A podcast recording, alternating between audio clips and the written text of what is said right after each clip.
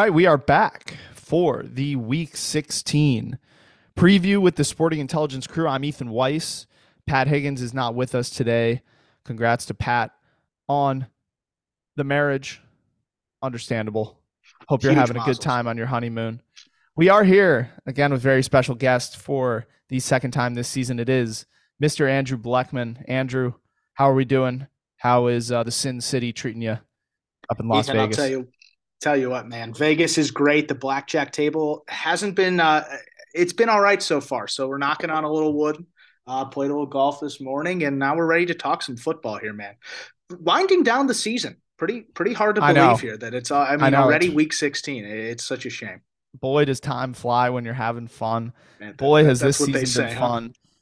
Uh, Andrew, we're gonna cut straight to the chase here. All right, Yeah. before we dive into all this, you know, week 16 stuff, we're gonna cut straight to the chase. Who do you have in the Super Bowl? Who do you have winning the Super Bowl? If, well, I guess it is today.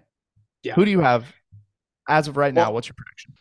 Yeah, I'm going to say, I mean, I, I think coming out of the AFC, and and you guys might understand this pick as I talk more today, I, I've absolutely fallen in love with the Cincinnati Bengals. Mr. Burrow.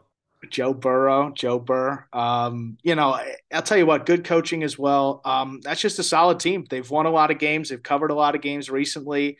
Um, there's a team that's gone into Arrowhead and won. They've already beat the Chiefs this year, and you know that's that's the cream of the crop in the AFC. If you got to be the guys, you got to beat the guys, and they've already done it. And they're not going to fear the Chiefs. Okay. They're, they're not afraid of that situation. Okay. Tell you what, though, the NFC is is kind of a mess. I, I, I mean, I just I don't know. Is there a good team in the NFC? That uh, we're gonna we're gonna find that out. Maybe we'll find we're that gonna out. find out. I, I was talking. Yeah. Sorry. There has to be No, at least one. At least one NFC team has to be in the Super Bowl. People forget. People do forget that. And if you're gonna pick one, I mean, look, the Eagles have won a lot of games. They've looked good on the home at home and on the road. Probably not going to have to play many road games. Hopefully, Jalen Hurts is all right towards the end of the year. But they're playing well right now. They've got the best quarterback in the NFC, one of the, maybe the MVP front runners. So right now, you got to go Eagles, and I think Cincinnati's maybe more of a bold pick. Okay, I like that. I'm also going Yeah. Eagles in the NFC. I just haven't seen another team be as well rounded. Yeah, Come exactly. playoff time, I, I get a little bit worried about Purdy.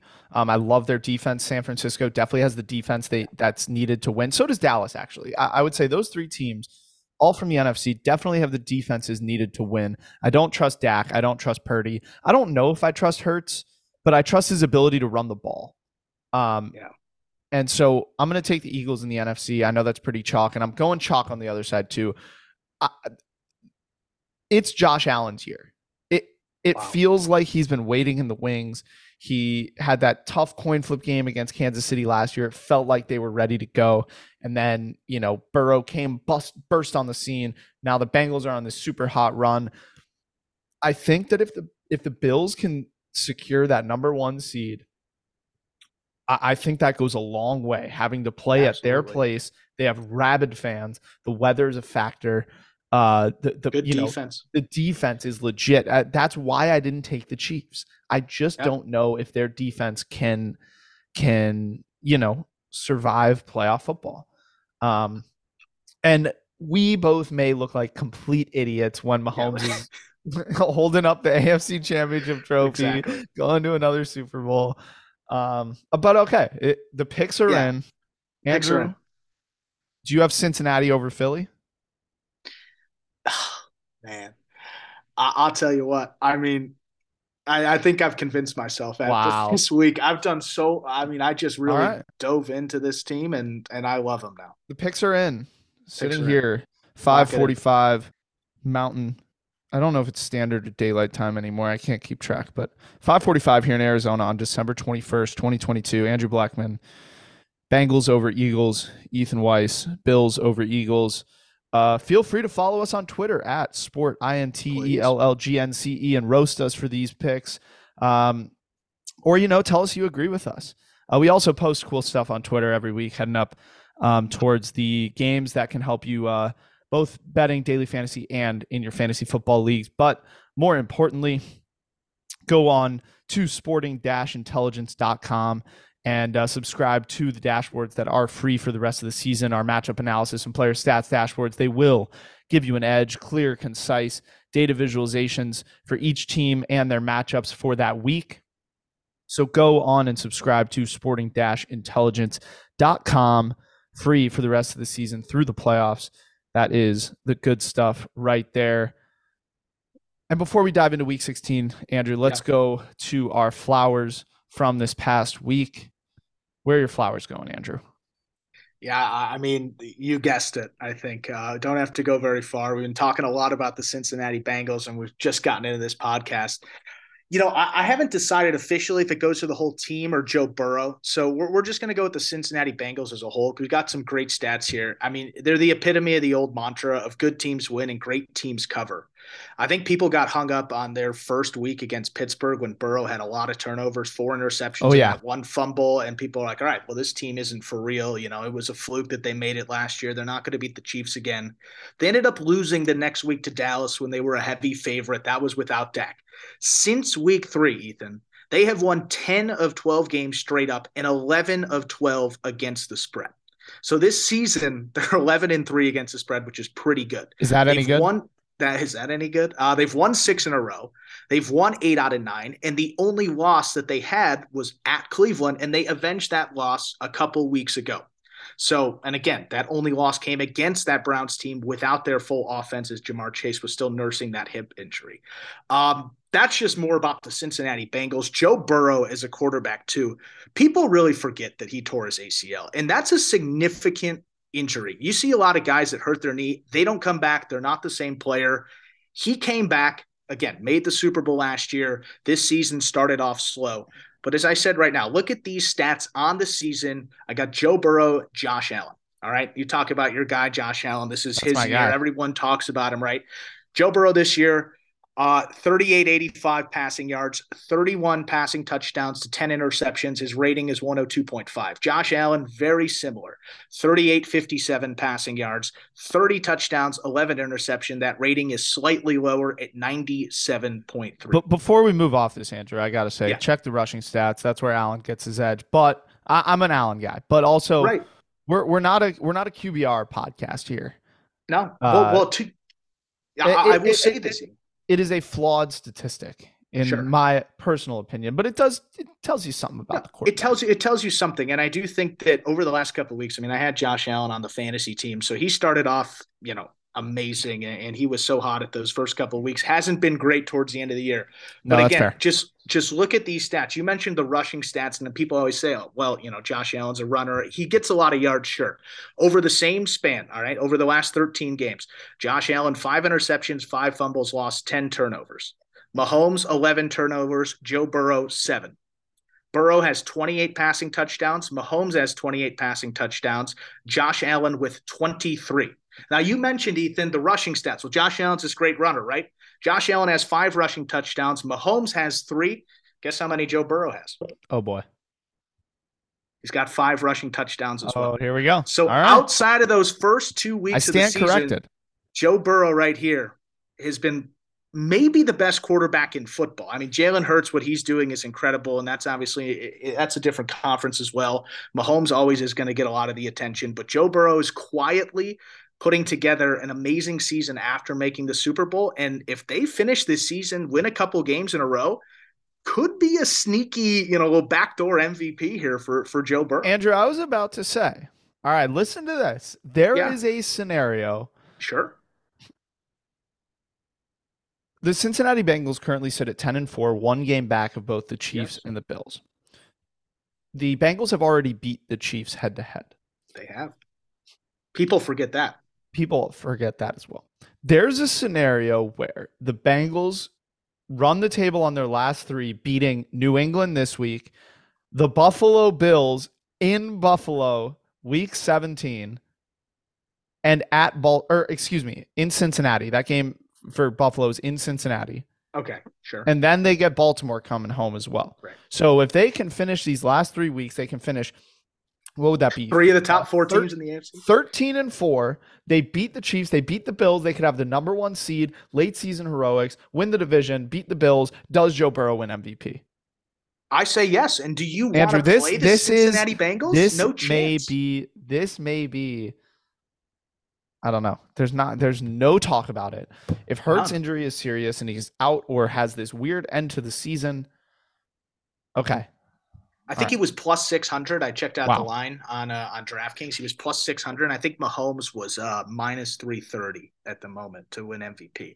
And if you put their numbers against each other, I mean, since week three, Mahomes eleven turnovers to Burrow's seven. Burrow's got five Yeah. rushing touchdowns to Mahomes' three, and they have the same total passing touchdowns. right. This is interesting. Yards are comparable. Very interesting. And when you actually look into it, I think the Cincinnati Bengals are a better team than people think. I was shocked Okay. to see how good they were against the spread. Their defense is great. We'll talk about them a little bit Yeah, more later in, in their game against the, the Patriots. This is not where I expected the beginning of this Yeah. podcast to go, and here we are, potentially Here betting Joe. Burrow for MVP. Anyway, You got some flowers to give out. I do have some flowers. My flowers are are, you know, again, a little bit chalk. I'm going chalk today, Andrew. Sure, that's all right. My flowers are going to Kevin O'Connell. Yeah. They were down 33 to nothing at halftime.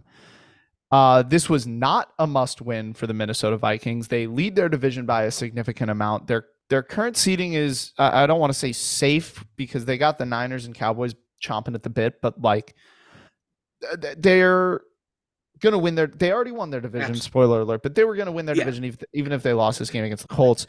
And that's a home playoff game, right? So Yep. this isn't by no means a must win. These guys are down 33 nothing at halftime. And Kevin O'Connell was able to keep his guys in it, and they pulled off the greatest comeback in NFL history that has literally never been done before. We have literally never seen a game like this. So we're going to give credit where credit is due. That's Kevin O'Connell keeping his guys in this game because this now goes a long way with those guys in the locker room for confidence. You know, this could lead to more playoff home games. Um, Minnesota got a great home field advantage, one of the better home field advantages in the league. That could be huge come playoff time when games get a little bit more chippy. And, you know, potential rest in final weeks of the season if they can lock in, you know, that higher seed sooner. Um, another thing I want to point out about O'Connell and this Vikings team is they get they catch a lot of flack for being 10 and 0 in one score games. Okay. Yeah. I understand that one score, one possession games are random year over year and they kind of fluctuate and can kind of go, you know, one way or the other. But when you're 10 and 0 in one score games in a single season, it there is a, a point where it's like a statistical anomaly to the point where I think that there needs to be credit given to this Vikings team and especially to O'Connell. It it, it speaks to how he's got these guys prepared for these situations. It speaks to how he manages these game situations. It speaks to how Kirk Cousins has been clutch as clutch as anybody. They're winning all these games. Yeah. Um, so credit to KOC, flowers to KOC.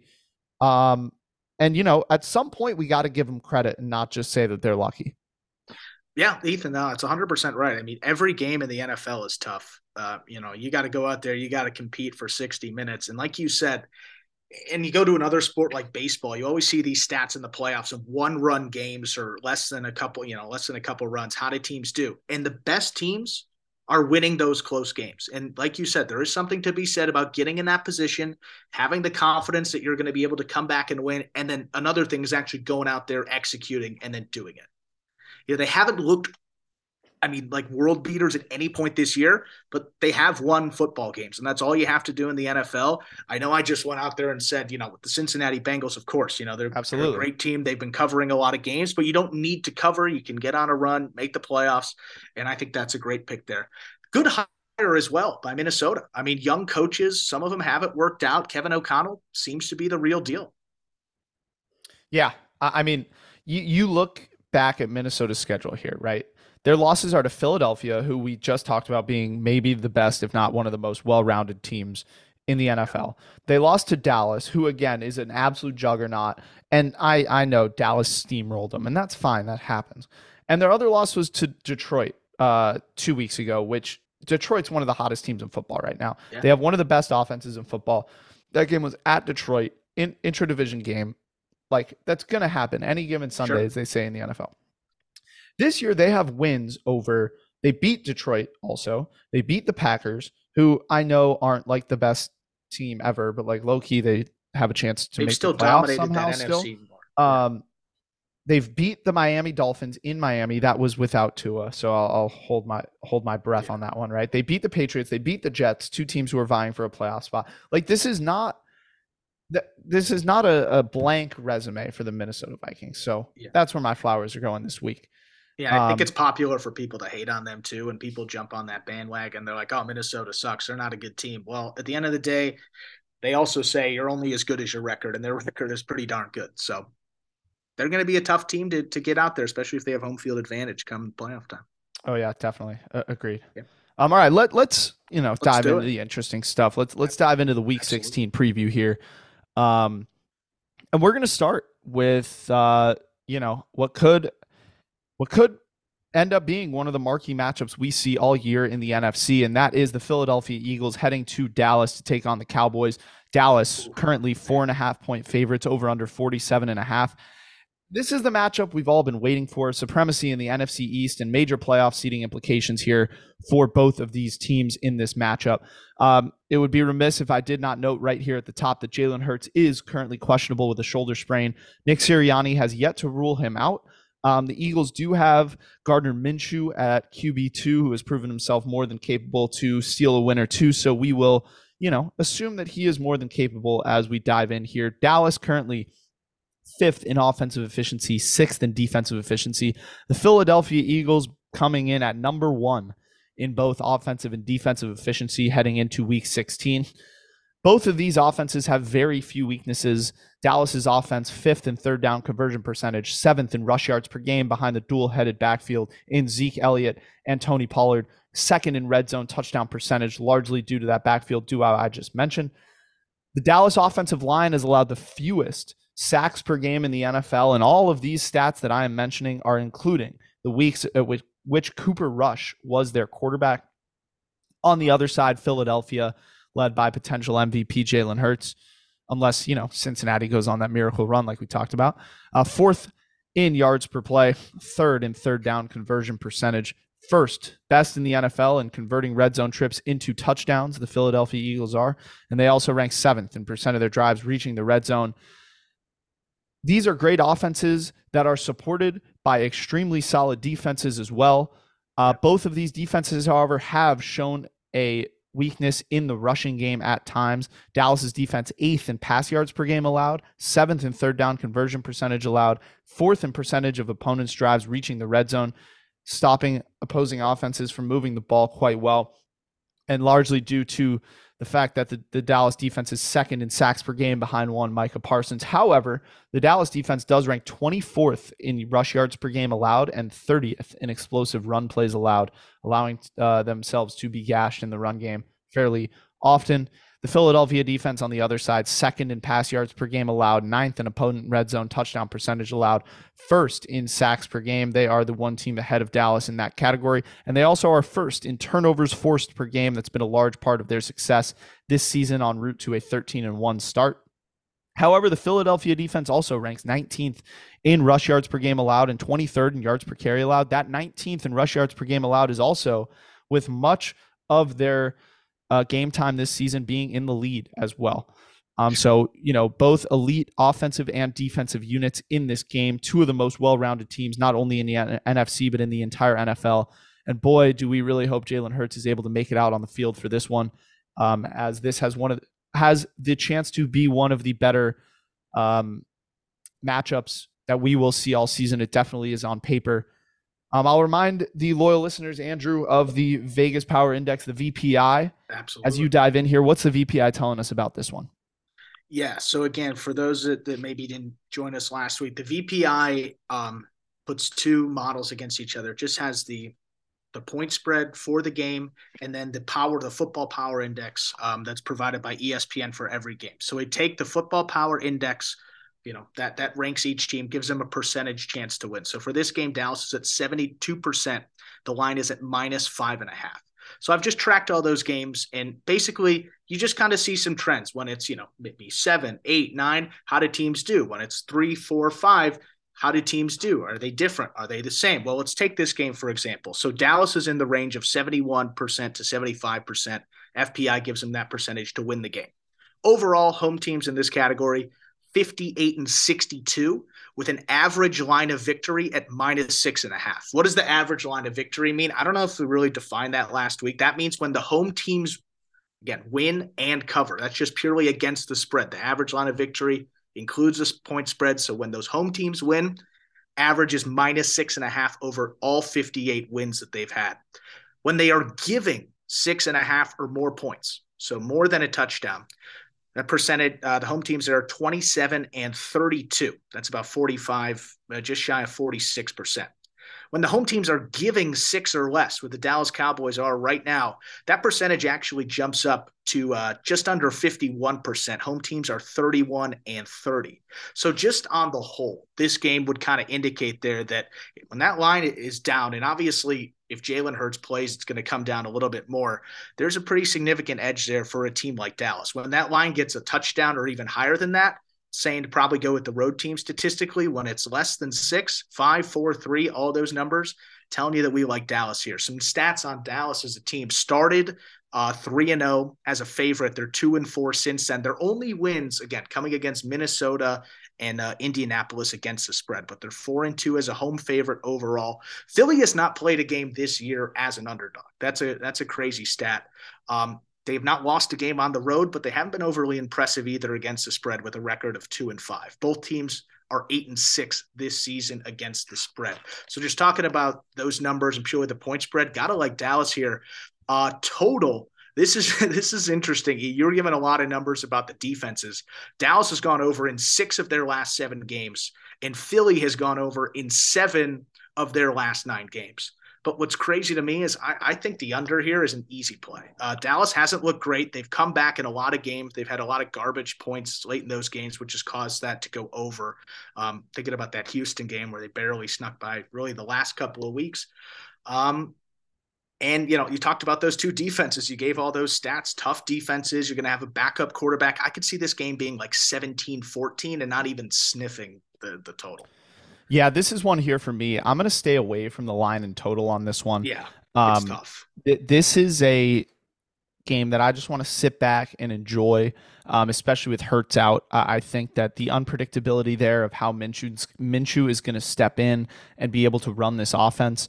Um, I mean, that's obviously a huge question mark. You're talking about the number one overall offense in the NFL right now, according to our offensive efficiency metric. And yeah. you know, losing your MVP caliber quarterback this season is is not easy to to predict. So I'm going to stay away from this one. Um, on side and total. I'm going to stick to the props here. And the two props I'm looking at first is Miles Sanders rushing yard over.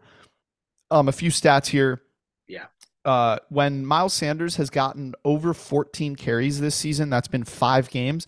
He's gone under 60 yards just one time, and he's gone over 90 yards three of those five times. That includes two performances over not only over 100 yards, but over 140 yards.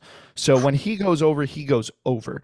Um, this is a Dallas defense that is fairly weak against the rush, especially relative to everything else that they do on defense. 24th in rush yards per game, allowing an average of 133.8 rush yards per game, as well as 30th in giving up explosive plays, giving up some chunk plays on the ground, and that's a huge key to to cashing in uh, these rushing yard props, um, especially on the overs, obviously. So. The other part of this is sort of a game scripty thing, right? Is that yeah you're coming in against a, a, vaunted Dallas Dallas defense against the pass. You got your backup quarterback in. Let's say it's Minshew, right? You got your backup quarterback in. How do you, you know, take the pressure off of Minshew? You run the ball. You run the ball. You don't expose your backup quarterback to a guy like Micah Parsons coming at you all the time. That's just a recipe to to have mistakes be made. You're going to want to kind of take the pressure off Minshew, run the ball, set up these one-on-one matchups, set up the play action for him, um, and make his job a little bit easier and lean on a guy like Miles Sanders um, to do that. Let's say Hurts does play. Um, he's got a hurt shoulder. You don't want this guy if uh, you know you're planning on a deep playoff run here. You're thinking Super Bowl right now if you're the Eagles. Um, obviously, this game means a lot, and if Hurts plays, that's great this game is not everything. You do not want to further injure Jalen Hurts. You want to take the pressure off him, both passing and in the rushing game. I'm looking at Miles Sanders over in this one. The other one I'm looking at, and this is especially um, Well, I guess this is also either way, Minshew or Hurts here. I'm looking at Yeah. Jake Elliott over one and a half field goals in this one. I'm looking at, Mhm. um, you know, the Philadelphia Eagles number one in red zone touchdown percentage this year. A large part of that is due to the dual threat capabilities of Jalen Hurts and what that does to defenses and puts them in situations where they have to choose and Yeah. someone's open. And that leads to a lot of touchdowns in the red zone for the Eagles. Without Hurts in this one, or at least in a limited capacity, you'd think that that um, might stall a little bit more than it has all season. So I'm looking for, you know, if that's with Hurts, with Minshew, again, just not the same dynamic abilities as Hurts, um, especially in the running game, especially around the goal line. So I'm going to look for, uh, you know, the Eagles to still be able to move the ball. They have a great rushing attack. I think they'll still be able to move it. Minshew has been more than capable in past starts, um, but I'm going to look for them to stall um, as they get, you know, down in the red zone against this very good Dallas defense that does ranks um, does rank, you know, fourth in, or excuse me, 15th. So middle of the pack in red zone touchdown percentage allowed. However, um, I- I'm going to look for uh, Jake Elliott to be making some field goals here. Yeah, I got a boomer score for this game. I'm just going to throw out a prediction right here. I got 15 points for the Philadelphia Eagles, and I got 18 for the Dallas Cowboys. I think this game's going way under. I think there's That going is be way under. field goals. 18 15 would be way under. I do, I'm- you know, I don't mind that score. 15. How do you get to 15 without kicking field goals? I'll take it. Exactly. I'm, I think that's, five that's field actually, goals for the. That's actually, uh, well, they touchdown- could. I mean, touchdown, you go for two. There's so some yeah, things that you sure. can do there, but I Um, I was thinking five field goals to be honest with Hey, you. I, I think mean, five field goals is over one and a half. Uh, but anyways, so. We go alt outline on Jake Elliott. yeah, Uh, uh, This should three and a be- half, four and a half. this should be a crazy one. Um, this should be a great matchup with or without Jalen Hurts. A lot on the line for both of these teams. All right, let's move into our second matchup of uh, the preview here, going with our Monday Night Football champion Green Bay Packers heading to Miami to take on the Dolphins. Miami currently three and a half point favorites, over under 48 and a half. Miami looks to end this weird three game skid um, and hold on to their wild card spot in the AFC. Uh, they welcome the Packers, who sit at six and eight and somehow still have a shot at, at the playoffs and, in you know what is a wide open NFC. Um, sounds weird to say for a six and eight team, but here we are. Uh, Miami seventh in offensive efficiency, thirty first in defensive efficiency. Green Bay, a little bit more middle of the pack in both realms, 14th in offensive efficiency, 19th in defensive efficiency. Miami pass offense, even with a few weeks without Tua, still statistically one of the best in the NFL, even with you know a few off weeks here. Uh, the past past three, uh, second in pass yards per game, first in yards per attempt, and fourth in explosive pass plays behind Tyreek Hill and Jaylen Waddle. They do, however, rank 27th in rush yards per game. This is, I will note, um, while they rank 16th in yards per carry, this coming off a dominant rushing performance against what what is a vaunted Bills defense. Um, so so maybe learned a little bit about the Miami rushing offense. Um, they have struggled in the red zone over the past three weeks, which is a bit concerning. Dead last 32nd in percentage of their drives reaching the red zone, 30th in red zone touchdown percentage, uh, dropping both of their season long ranks in those categories outside the top 10. Something to keep an eye on with this Dolphins team as we move into the playoffs. Green Bay's defense uh, gets a very good reputation nationally and, and publicly, despite you know being statistically pretty below average. Um, they have been excellent against the pass, allowing the fewest pass yards per game in the NFL, but they do rank 29th in both rush yards per game and yards per carry allowed. They rank 21st in percentage of opponents' drives reaching the red zone and 23rd in sacks per game, and weirdly struggling uh, to get some pressure on the quarterback this season. Green Bay's offense got off to a tough start. They've bounced back nicely in recent weeks, ranking 13th in yards per play, 15th in third down conversion percentage. That is 6% up over the last three weeks. Um, 12th in percentage of their drives reaching the red zone. They have been plus 12% over their last three weeks above their season long average. So trending in the right direction for the Green Bay offense. Um, they have definitely leaned into their. Uh, you know, dual headed backfield of Aaron Jones and AJ Dillon of late, rushing for an average of 162 yards per game over their last two games. Um, maybe not the most impressive against the Bears defense and against the Rams with no Aaron Donald. However, 162 yards in the NFL is still 162 yards. On the other side of that matchup, the Miami defense has been flat out horrible. Um, 26th in opponent third down conversion percentage, 25th in opponent red zone touchdown percentage, 27th in percentage of opponents' drives reaching the red zone. An interesting note here is that Buffalo, the Buffalo Bills secure the AFC East title with a Miami loss or tie in this one. Forecast looking like there's a small potential for rain on Saturday when this one is played, or uh, I guess this may is this one on Sunday? Is this one on Christmas? I think this. I think this one is a Christmas game, right? This one is a Christmas game. You're right. Um, so again, small Christmas in Miami. That that could be dangerous. we have Rodgers. seen that that um, we have seen that percentage chance trend downward and thus have seen the total on this one trend upward from 46 and a half to where it currently sits now at 48 and a half 49 depending on where you're looking andrew what's what's the vpi telling us about this one yeah, so we got the Dolphins here. Last I saw is about four and a half. They have a 60% chance to win. So that puts them in a group 56% to 60% chance the FPI uh, gives them to win the game. Home teams overall, this category 66 and 75 with an average line of victory of minus 2.4. So I really like these games and this is really where the VPI comes in when there's, you know, significant variance compared to that average line of victory. So, you know, we break it down a little bit more and we, we, we look at obviously what that average line of victory is to start, which gives us a baseline. So home teams giving two and a half points or more, they're 45 and 43. That's, that's pretty darn good. I mean, 51%, you know, you're not to, not to make money, but but you know, as a team live above 500, that's fine. Uh, but home teams that are giving two points or less are 21 and 32. That's just shy of 40%. So we got this one here over two and a half. If it were under, that would show, you know, big in favor of the Green Bay Packers here. But we got over, so, you know, we're going to take a deeper dive. Uh, home teams giving three points or more.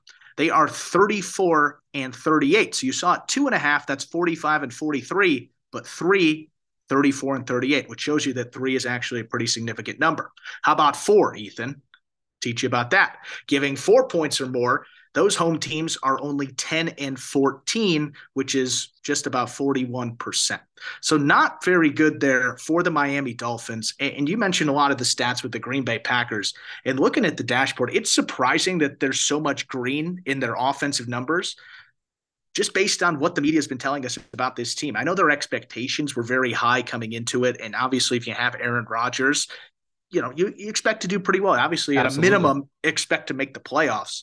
Um, obviously, had a lot of receiver troubles. They had a lot of young receivers. Those guys are starting to figure it out. Christian Watson, if you had him in fantasy about weeks like 10 through 14, an absolute dog. He was killing it for you. And, and everyone's starting to step up a little bit.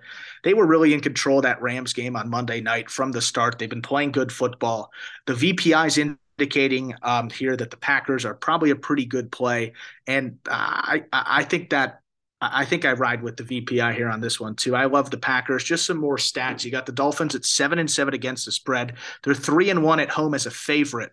Five of their last seven games have gone over. Green Bay Packers six and eight against the spread. They're three and four on the road, but they're two and two as an underdog. So much better as an underdog, obviously, than they are as a favorite. No, it's only one game, but you know the numbers matter here. Uh, four of the last five games for the Green Bay Packers have also gone over. Um, I think it's going to be an absolute shootout. There's a lot of green in the offensive uh, categories for both of these teams. And it's funny that you mentioned the Dolphins. They don't have a lot of third down plays because they don't score from within the 20 yard line. It's not because their red zone offense is like bad. They just don't get that many opportunities. Yeah, They're that's busting out point. 30, 40 yard plays. That offense is scary. I know the Bears put up 30 plus points against this Miami team.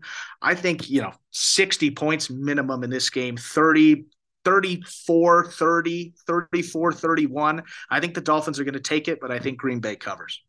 Yeah, no, I I, uh, I actually love the over in this one as well. Yeah. This is a spot where I'm staying away from the spread only because it feels like a spread where you're buying, you know, it, it feels like a spread where Miami is trending downward and you're really selling Miami at a really low point and you're buying Green yeah. Bay at a really high point relative to the yeah. rest of their season. That That's sometimes great, yeah. scares me, so I'm going to stay away from the spread on this one. I, I love this over as well. This Packers defense gets a lot of love, and they're not very good. The Dolphins need to win this one. They've been on a three game losing streak now after being securely in the playoffs and even competing for the division title in the AFC yeah. with the Bills a few weeks ago. Lost three in a row. They need one. Um, yeah. And, you know, having this overrated to some extent Packers team coming to your place in Miami. This feels like one that McDaniels and that the rest of that locker room knows that they need to win. Um, and they showed this random ability to run the ball last week um, yeah, against Buffalo and absolutely jumped their uh, their rushing stats up on, in that one. Um, Packers offense here has been on the rise in the last three weeks. You had you mentioned Christian Watson has been an absolute weapon here down the stretch, and Romeo Doubs returned last week, looked pretty solid on Monday night yep. against the Rams. And, I mean, there's no way around it. This Miami defense just flat out stinks. Um, usually, with these numbers, with these units, you're able to find some sort of redeeming quality. There really isn't one with. I'm still Miami looking. Yeah. yeah, yeah, exactly. Um, I expect to bounce back from the Miami offense. I expect the Packers to do whatever they want. If Aaron Rodgers is going to have a good game, it better be against a defense like this because they stink. I'm going over in this one. Obviously, going to wait just to make sure the weather report is favorable because yeah. all too many times you get caught with an over and it's seven seven six in the middle of the third quarter because it's dumping rain. Um, that would that would suck. Um, so I'm looking there you know, uh, weirdly with that over, I'm actually going to look at Dolphins rushing props. And this hmm. comes mm. on the heels of a great performance against the Bills in a matchup where they really, you know, had to run the ball. They showed they could. I think this is a spot where they can take advantage of a good matchup against a Green Bay defense that ranks 29th in rush yards per game and yards per carry allowed and 28th in explosive rush plays allowed. They've allowed 55 um, rushes of 10 or more yards on the season. That's more than three a game, um, nearing four a game at this point of runs over 10 yards. Now, here's where I'm not throwing this prop in even close to any time before Sunday morning. Um, I'm going to wake up, you know, I don't open Christmas presents, but if I did, I would wake up, I'd have a hot chocolate, open my Christmas presents, and bet either Mostert or Jeff Wilson's rushing over, whichever one is playing. Got to monitor the situation. Um, shout out David Blackman. He'll he'll get that one. Um, yeah.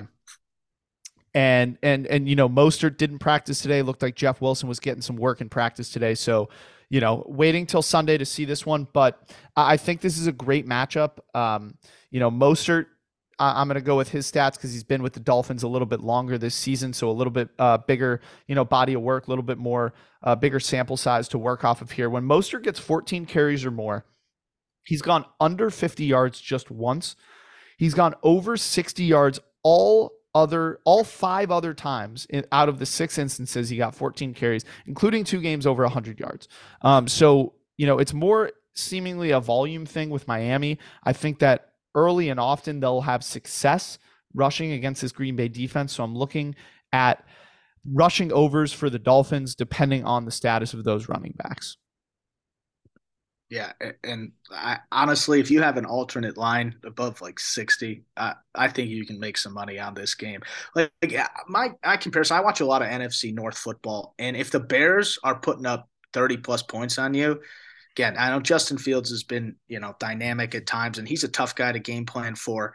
But I, I, saw the swag back a little bit with Aaron Rodgers and the Packers. I don't know. There was that last drive. The Packers didn't score, thank God a lot of people were just you know just on life support with those teasers just like get down what are we oh, doing? man. running the ball. And then obviously knowing aaron rodgers i'm like all right well he's just going to pound this in. But the game was over. They didn't need to do it and, and they kneeled down. It was all good. But he was smiling. He was a little more animated. It seemed like aaron rodgers was like having fun again. And that's a really dangerous version of aaron absolutely. Rodgers. i'm looking at the packers and i see their schedule. They again they don't control their own destiny. They play two out of their final three games against teams in the NFC North in their division right here. They have the Pack, uh, they have the Vikings, and then they have the Lions in their final two games respectively. If they could win this game against the Dolphins this week, I know we talked about some NFC teams that are scary. Is anybody scarier than the Green Bay Packers? on the road with Aaron Rodgers. Do you want to play them if you're Philly, if you're absolutely any not. anybody? No shot. Absolutely not. Now, why they while they don't necessarily control their own destiny in terms of getting into the Right. playoffs, Exactly. if they lose a game, they're out. Right. So every game is a must win now. And when you got a team in the NFL who's had success in the past, has a quarterback like Aaron Rodgers, and they need to win or their season is over, that is a dangerous team. And uh, so I expect them to come out and fight in this one. Um, you mentioned how Justin Fields is is a difficult guy to, to game plan against. You know who else is a difficult guy to game plan against, Andrew? Mr. Tyreek Hill. Yes. He's on the Miami Dolphins. Yeah. Um, he's tough to game plan against. There's nothing else I need to say. If you're an over Yeah. better, there might not be a better team to bet overs. I, I mean, not statistically, but like just in terms of like confidence watching the game, is the Dolphins because they have both Hill and Waddle, who basically any given play can break one for 60 yards, and that's fun to watch. Um, So I'm looking forward to this one. I hope this one ends up being a shootout like we predict because uh, that could be an extremely fun matchup. Um, but moving away from the offensive fun, we are going to move into a game which I don't think will be a shootout, and I'm not sure this is a bold take. And uh, that is, Is this total Washington right, E? Yeah, you're you're seeing that right. Is that a misprint? Uh, I, w- you know, I wish it was. Um, this is the Washington Commanders heading to Levi Stadium to face the San Francisco 49ers. San Francisco home favorites at seven and a half um, points over under 37 and a half. Andrew, that's correct. Currently sitting at 37 and a half. As we said, probably not a shootout in this one. Washington comes into this one currently clinging by a thread onto the last NFC wildcard spot, um, and now have to, you know, head to San Francisco, riding a dominant seven-game win streak and vying for playoff seeding, trying to get as many home playoff games as they can, sitting, uh, I believe, at ten and four, tied with the Dallas Cowboys, just a game back of the Minnesota Vikings for that two spot in the NFC. San Francisco enters this one at 11th in offensive efficiency, 5th in defensive efficiency. Washington sitting at 25th in offensive efficiency and 17th in defensive efficiency. The San Francisco offense with Brock Purdy has, you know, I was going to say hasn't skipped a beat. It's probably skipped about one beat. Um, and I'll mention that, uh, you know, in a second. They still rank sixth in yards per play, sixth in third down conversion percentage, 11th in percentage of drives reaching the red zone, and 16th in red zone touchdown percentage. I say they've skipped one beat because they are down 2% with Purdy taking over of percentage of their drives reaching the red zone and down 4% since Purdy took over of red zone touchdown percentage. Now, obviously, 2 and 4% don't seem huge, but it's definitely a beat in the wrong direction while Purdy has been able to step in for Garoppolo fairly competently. There are, you know, very certain specific things uh, maybe to worry about with that San Francisco offense moving forward. Uh, the Washington defense has been solid across the board, third in opponent third down conversion percentage, sixth in pass yards per game allowed, 10th in percentage of their opponent's drives reaching the red zone. They have, however, struggled to force turnovers this season, ranking 25th in turnovers forced per game. Washington's offense, on the others, on the other hand, is is a different story. Been pretty abysmal all year. 27th in yards per play, 29th in third down conversion percentage, 30th in percentage of drives reaching the red zone, and they face, um, you know, one of, if not the best defense in the NFL in San Francisco, ranking second in yards per play allowed, first in all of rushing yards per game allowed, yards per carry allowed, and explosive rush plays allowed, allowing the fewest in rushing stats across the board. Second in percentage of opponent drives reaching the red zone, and ninth in opponent red zone touchdown percentage. Just an absolutely devastating defense led by Nick Bosa on that side. man. Kyle Shanahan did note this week that Deebo Samuel will most likely not play um, as San Francisco already clinched the division. This isn't the end all be all game for their season. Um, there are more rest opportunities on the horizon for San Francisco Stars as well if they are able to come away with a win here at home versus Washington. So I expect everybody else to try and pick up the slack there for Deebo. Andrew, what's the uh, VPI telling us about this one? Well, this is I, I love this game here. We got the San Francisco 49ers here at a touchdown favorite. FPI, though, interestingly enough, gives them only a 68 percent chance to win. That's not that's not very high. Seems a little bit low, yeah. Seems a little bit low. So this is a game, and again, I think there's one. Uh, what, what, was that last game? I think yeah, Minnesota uh, also Minnesota New York Giants. This is in that same range. So remember back to that when we talk about that Minnesota game a little bit later. But minus seven right here. All right, so you got home teams in this category, not very good. Ethan, home teams 53 and 70 at an average line of victory at minus 5.3. So just That's shy not of very five good and a half. Andrew.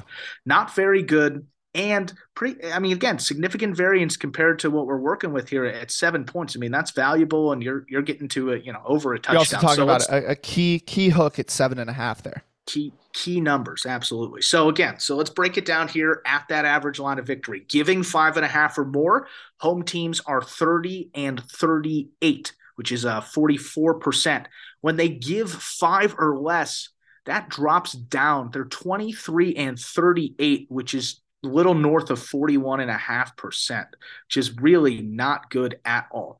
But again, we're talking about a touchdown here. So let's look a little more specifically. When those home teams are giving seven points or more, the home teams actually jump to 14 and 12. 14 and 12. That's telling you in this category, the more points a team is giving, the better that team and the better they are going to be against the spread. And again, that holds pretty true uh, giving eight or more, that percentage is uh, 54.6%. Again, they're six and five, but it actually jumps up percentage wise. Um, so love San Francisco here with the numbers. And again, you're going to get back to that other game with Minnesota. That's at minus three. So we're going to talk about that again, but very interesting game for the VPI. San Francisco overall has won six of their last seven. They're also six and one against the spread in those seven games. San Francisco on the season, they are nine and five, five and two at home, but five and one as a home favorite. So one of those losses at home came as an underdog. So even better as a home favorite. They have gone over five of their last eight games, but you mentioned a lot of those numbers saying how strong that San Francisco defense is. And Washington, nine, two, and one under in their last 12 games. I think the under right here, I mean, Washington might not score. They might not yeah. score. And again, I mean, if you have this crazy thing as we talked about, if this game is 30 to 7, it's under. And oh no, know, we're we're very much on the same page here, Andrew. Yeah. I'm looking under in this one. Um 37 and a half. It seems ridiculously low.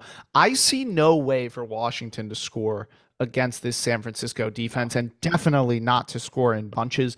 Um I, I mean starting on that side of the ball, right? You, you got Heinicke who's who's more than fine as you know a guy who can come in and get you a few but this is we're talking about an elite San Francisco defense here, yeah. and I just don't think that this is a, a good matchup for Washington at all.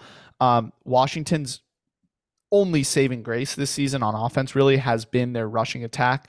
While they rank 25th in yards per carry, they do rank 10th in rush yards per game. They've been great at keeping games close enough to be able to commit to the run um, you know, over and over and over again. I don't know if I see this one going the same way. I think if Washington gets into a negative game script and they have to abandon the run, go to a pass game that's been lackluster at best against this San Francisco pass rush that's been absolutely devastating. Now getting Arik Armstead back as well. I don't really see a way for Washington to score a ton of points in this one. And on the other side of this, I, feel like this could be a spot where San Francisco kind of just almost just takes the win and leaves, and that's yeah. it. Um, I mentioned the slight declines with Purdy in terms of reaching the red zone and converting in the red zone. Um, I think that especially with Washington, you know, um, not predict, you know, as if if the game's script goes as we expect it to, not scoring a lot of points, I think Shanahan will be more than happy to take field goals and trust yeah. his defense and not put, you know, Purdy into any situations where he has to, you know, do anything outside the box. I mean, that's what Shanahan's best at is here, just manage this game, Brock. He's seemingly been more than capable at doing that.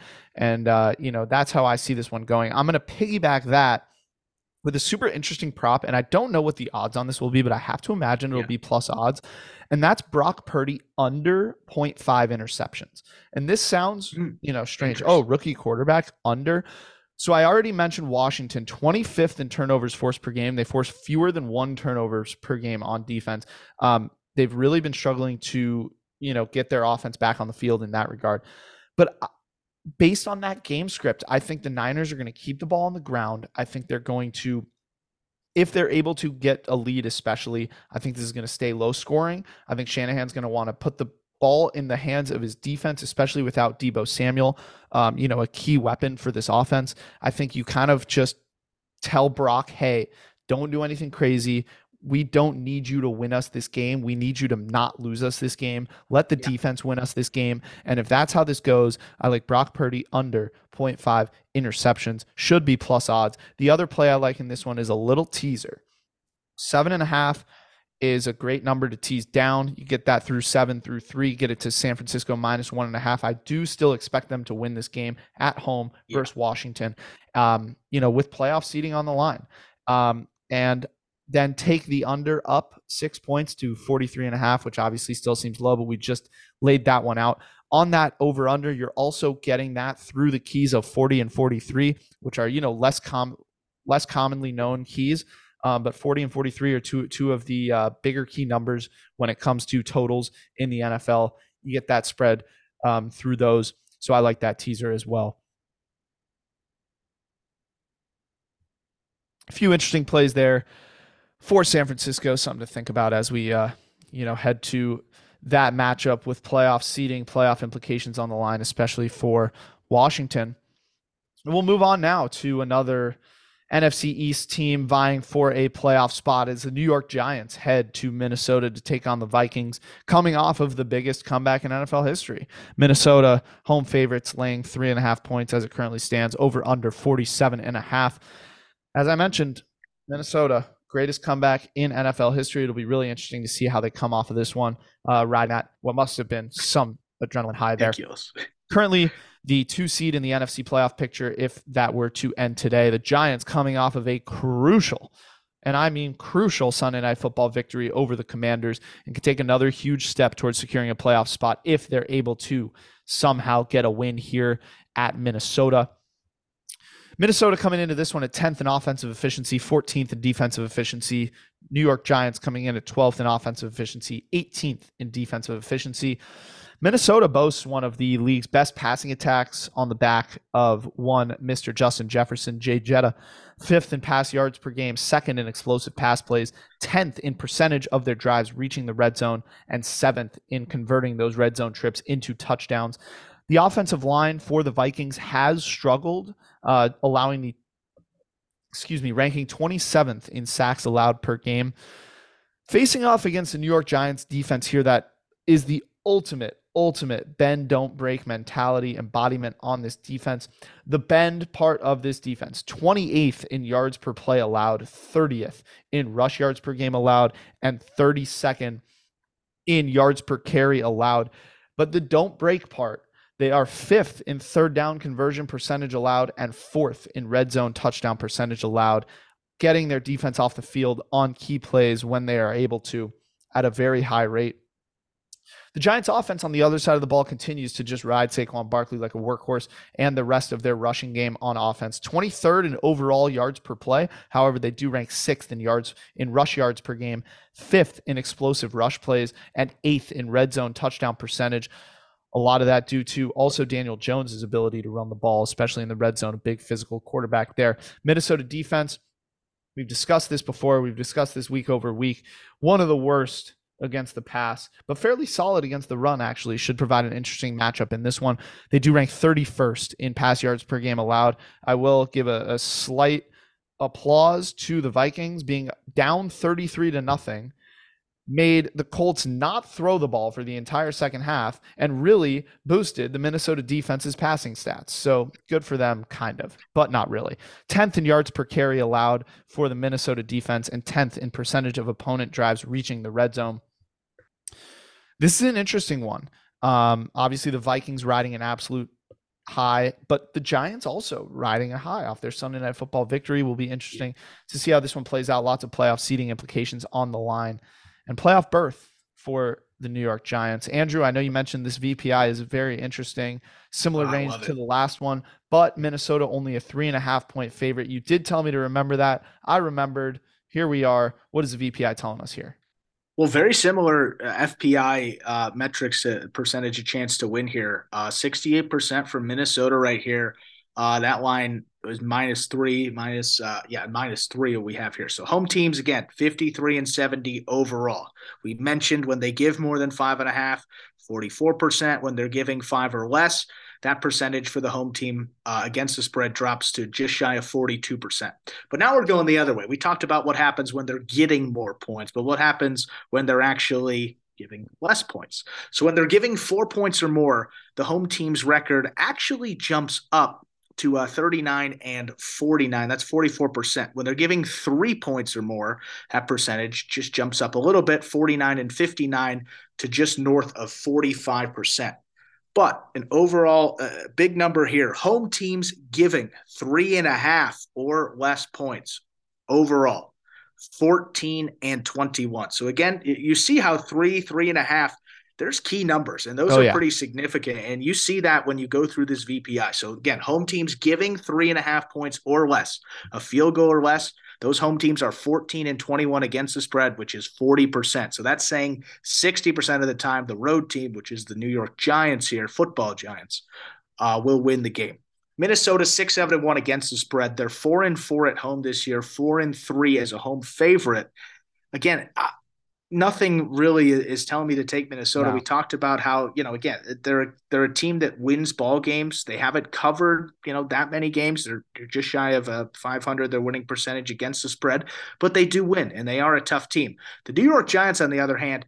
Eh, they've been covering a lot of games here. 10 and 4 against the spread this season. They're 5 and 1 against the spread on the road. And how about this nugget, Ethan? They have won 4 of those games outright.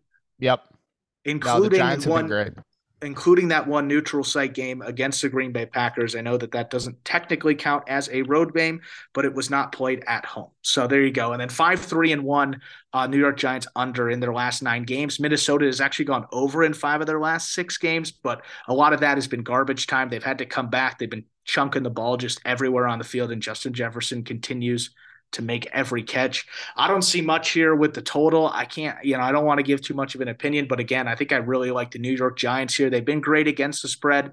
They're getting a little bit, you know, just right around a field goal. I think that's a great number, and the numbers indicate that they should they should take this one here against the spread. Maybe even win it outright. Who knows? Oh, how about that? Yeah, this is an interesting one. Um, I'm sticking to props in this one. I just think both of these teams are. You know, I've been I've been riding the Giants all year, but I boy, do I hate betting against the Vikings at home. They have one of the best home field advantages in the league.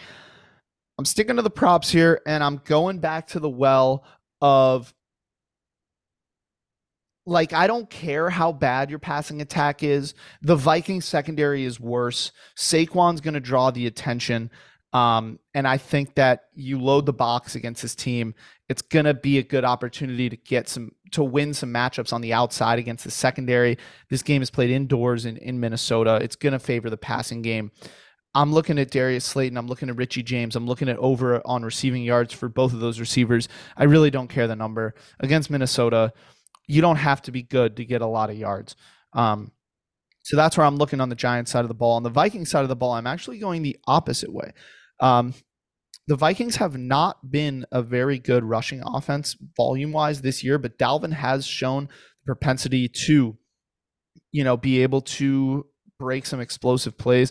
I'm looking at Dalvin Cook over on his rushing yards. This line has typically been sitting around 70, 75 all year. I'm going way over that. I might go even, yeah. um, you know, with some alternate lines here against this Giants uh, defense that is dead last in yards per carry allowed, allowing just over five and a half yards per carry. Andrew, if you rush the ball for five and a half yards per carry every time you touch it, you will never lose a football game. I can almost guarantee you that. So simple math. I'm looking for the Vikings to take advantage of that, to see that, to see that mismatch, to exploit it. I'm going Dalvin Cook over rushing yards here. Beautiful. And hey, I need him in the playoffs, so I hope you're righty. Those alternate lines, like you said, those could be dangerous in this game. And and again, uh, Vikings are a tough team, but man, those Giants, maybe you know plus odds, put it maybe tease them a little bit. That that could be a good play as well. Oh, San Francisco. Whoa, one score games with the Vikings. You know, you never know. talked about that. All right, so we will move on Final from game. this one on to an AFC matchup with large implications across the board with Andrew's Cincinnati Bengals heading out to Foxborough to face the New England Patriots. Cincinnati currently sitting at three and a half point favorites. I will note this line is leaning back towards, excuse me, it's moving towards the Patriots. This line is looking like it will be three at some That's point, over outrageous. under 41 and a half. Cincinnati heading to Foxborough here as probably the hottest team in the NFL, as as Andrew has laid out, winning eight of their last nine games, including all of their last six. Um, that includes a victory over the Chiefs you know, they take a one game lead over a struggling Ravens team for the AFC North crown and can clinch a playoff spot with a win here in Foxborough. New England on quite the opposite trajectory, lost three of their last four, including, I mean, one of the weirdest losses I've ever seen to the uh, to an NFL game last week against the Raiders. Um, currently sitting outside the AFC playoff picture, one game behind the eight and six Dolphins and Chargers. And they do have a very difficult end of the season facing Cincinnati this week, Miami, and Buffalo to close out the year for the Patriots. Cincinnati currently sitting at second in offensive efficiency, seventh in defensive efficiency. New England at 31st, abysmal in offensive efficiency, but 10th in defensive efficiency. Cincinnati's offense is back in full force and humming with Chase Higgins and Boyd all back in the lineup.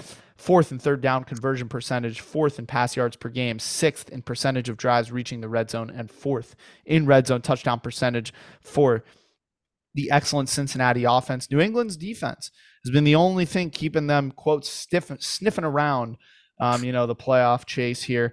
Uh, fifth in yards per play allowed, eighth in percentage of opponent drives reaching the red zone, third in sacks per game. This could be a key to the game for the New England defense against the Cincinnati offensive line, ranking 24th in sacks per game allowed.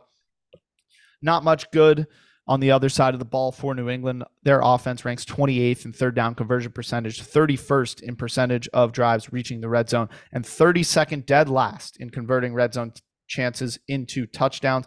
There has been an extremely concerning decline to New England's rush game since week six uh, entering week six, 10 weeks ago now, ranked eighth in rush yards per game at 141 yards per game. They currently hmm. sit at 19th at just 115 rush yards per game. Cincinnati's defense has made a huge jump from last season, ranked 14th in defensive efficiency through the regular season. They now rank seventh. They are extremely solid against the run, ranking seventh in rush yards per game, sixth in yards per carry allowed. On the other, or in the red zone, they are top 10 defense ranking ninth in red zone percent red zone touchdown percentage allowed. They have struggled, however, to generate a pass rush. They rank 30th in sacks per game. A lot on the line for both of these teams on Saturday morning. Andrew, what's the FPI telling us? Well, I think what you're telling me here, Ethan, is bienvenidos a Cancun. If you're a member of the New England Patriots here, you better get those flights booked because ticket prices are going up here. So, uh, Bill, if you're New listening, Eng- we apologize. 36% here. FPI gives them a 36% chance. And you said it was at three and a half, but maybe going towards three, which again, just outrageous. All right. Key. We'll go through this Key. quickly. Home teams 33 and 36 overall with an average line of victory of 4.7. That means the away team is, um, sorry, that means that they are covering again around five. So when they get five or more, home teams are 16 and 12. That's 57%. That's pretty darn good. But when they get four and a half or less, oh boy, that drops down to 41.5%, 17 and 24. And guess what, Ethan? It gets even worse when you get under four. Getting three worse? and a half or less. Home teams are 13 and 19, which is just north of 40 and a half percent. So again, I love Cincinnati. You talked about how great they've been against the spread this year. The numbers even indicate that that they should cover this game and, and, probably comfortably. Cincinnati five and two as a road favorite. One of those losses occurred within the first two weeks, and again they're eleven and one in their last twelve games. New England seven six and one against the spread. How about this Nugget? Zero oh and two this season at home as a home dog. So the games that they've been at home, they've covered. Wow you know what? They, they haven't been give, they haven't been getting a lot of points here. So I think Cincinnati heavily in this game. Um, but yeah. oh you? yeah, I'm I'm laying the points here. Um, Cincinnati's just the better team here. They're yeah. hot. Their defense can hang with New England's, and I don't think the Pats can keep up with Cincinnati on offense. I think this is a very, very similar matchup to what the Bengals just covered. They just covered three and a half comfortably, being down 17 3 at halftime at Tampa Bay. I don't think New England is that much better, if better at all, than Tampa Bay. They no. both have solid defenses and horrible offenses, but at least Tampa Bay had Tom Brady. New England, people forget, don't have Tom Brady anymore. They're going to miss him in this one. Cincinnati clinches a playoff spot with a win. They'll be up, they'll be ready. Struggling Pats team. The only concern I have here, I'm monitoring the wind situation, maybe expecting 10 to 20 mile per hour winds could probably hurt the Bengals. They rely a little bit more on the pass than New England, but sure. I mean, either way, they're a better team. I'm going Cincinnati here. The other play I'm looking at here, and this is a big, this one has a big, big asterisk next to it, also monitoring injury, is uh, Rhamondre Stevenson under rushing yards. Um, I, get scared because Damien Harris is expected to be back here, and I'm afraid that the line will actually overcorrect for that too much. As yeah. Damien Harris isn't really expected to have a huge workload, so it's still primarily going to be Rhamondre Stevenson in this one. However, Cincinnati's defense has been awesome against the rush, awesome. sixth in yards yeah. per carry allowed, ninth in explosive rush plays allowed, not allowing chunk plays if this game again goes how we expect, a negative game script for the Pats, they're going to have to abandon the run. They're not going to be able to keep up with Cincinnati. I like your Bengals to roll, Andrew, and we'll see how that works out for your Super Bowl prediction. Andrew, thanks for coming on. Great having you as always. Good luck this weekend in Vegas. Good luck on the books. Good luck in fantasy football to you and all our loyal listeners who yes, are still everybody. in the fantasy football playoffs, unlike myself. Another great week of football coming up. Happy holidays to everyone. Happy holidays. Take care, guys.